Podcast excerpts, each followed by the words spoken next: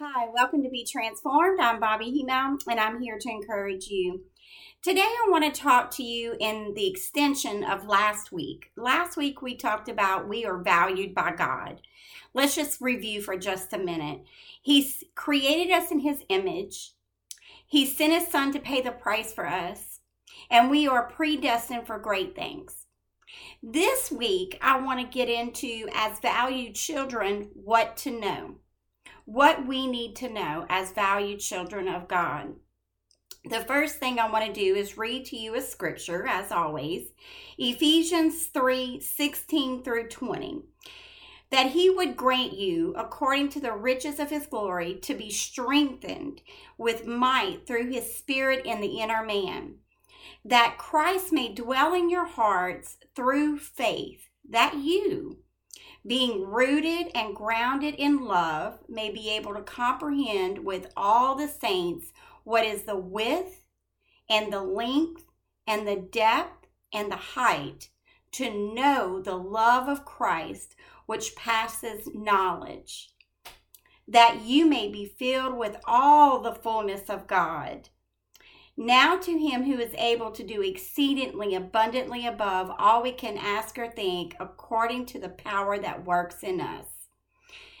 You know, number one is Christ wants a relationship with you. In 317, it says that Christ may dwell in your hearts through faith, that you, being rooted and grounded in love, he wants a relationship with you. He wants to connect with you. He created you for communion with you. He wants you to spend time with Him. And how do you do that? You do that by reading your word, worshiping Him, telling Him your wants and your needs and your desires. He wants you to communion, just like you did with your spouse when you first got married, before you first got married. You know, when you first started dating you got to know one another. And as you got to know one another, you got to know each other's likes and dislikes and um, being able to understand one another and needs and things of that nature. Being now you're able, if you've been married any length of time, you're able to commune with one another. And sometimes me and my husband been married 20 years almost, and we don't even we can just look each other and we know what we're talking about.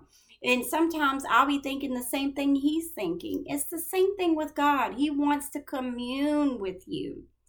The second thing that we can do is experience Christ's extravagant love. In verse 18, it says, May be able to comprehend with all the saints what is the width and length and depth and height, to know the love of Christ which passes knowledge that you may be fulfilled with all the fullness of God. He wants you to know how much He loves you. Christ loves us way more than what we can even imagine. You know, if you have any children or you have maybe a niece or nephew that you're in love with, you know that nothing nothing can separate you from that love. You may they may do something to make you angry or upset you, but your love for them will never change. And that's how Christ is with us. Remember, we're created in his image. So our emotions were created by God, and that separates us it let me say it like this our emotions is not what brings the love. It's rooted deep and down.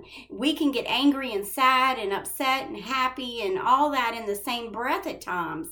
And but our love stays the same and so does christ's love. Christ's love for us stays the same. It, he loved us so much so, so much he sent his son to die on the cross for, for us.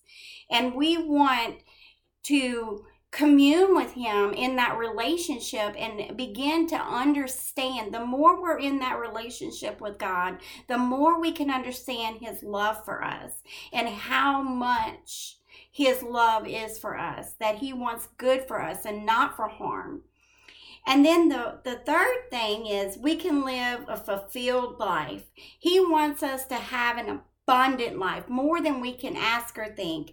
In verse let me put my eyes back on here. In verse 19, it says, To know the love of Christ which passes knowledge, that you may be filled in all the fullness of God.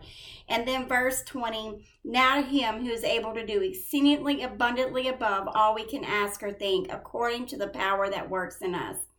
It says in verse, you know, three, you can live a fulfilled life because he wants to be in this life with us and we can be fulfilled knowing that God's love for us is more than enough. And then number 4, God's power is not limited. His power is not limited. What does it say? He is able to do exceedingly abundantly above all we can ask or think. It's more than what we can fathom.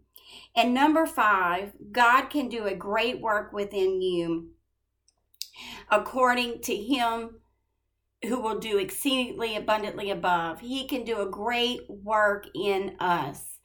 You know, the more that we spend time with Him, the more that we engage in that relationship, He will change us from the inside out. It's not us change and then then go to God. It's let go to God and let him change us from the inside out. Begin to know how much he loves us. Begin to have that relationship with him. Begin to just commune with him. Sit down and read his words. Start in John. If you've never read the Bible, start in John um, in the beginning Matthew, Mark, Luke, and John. That's in the New Testament and go to John and begin to just read it and begin to ask God to open it up so that you can understand it. And I promise you, He will. I promise you he will because he wants that communion with you. And the more that you talk to him and get to know him, and you, you might say, Well, I don't know how to do that. It's so easy. Just talk to him the way you talk. Not the way I talk, not the way your neighbor talks, not the way your pastor talks, but the way you talk. Talk to him. He created you in his image. He created you. So he knows how you commune. He knows your thoughts before you even speak them. But He wants you to come to Him. The Bible says we have not because we ask not. He wants you to come to Him and ask Him, thank Him, praise Him, glorify Him, put on a worship song, worship Him, be in His presence. That is what He wants from us. You know, if you will do that, and then come and tell me your testimony. I promise you, you will never be the same because it is an experience that you will have. Not just a meeting you will have with God, but you will have a life changing experience. And then tell me about it because I want to know all about it. Have a blessed week. Next week, we will be talking about what to do as a valued child of God. What to do as a valued child of God. So make sure to like and subscribe this video and share it with a friend.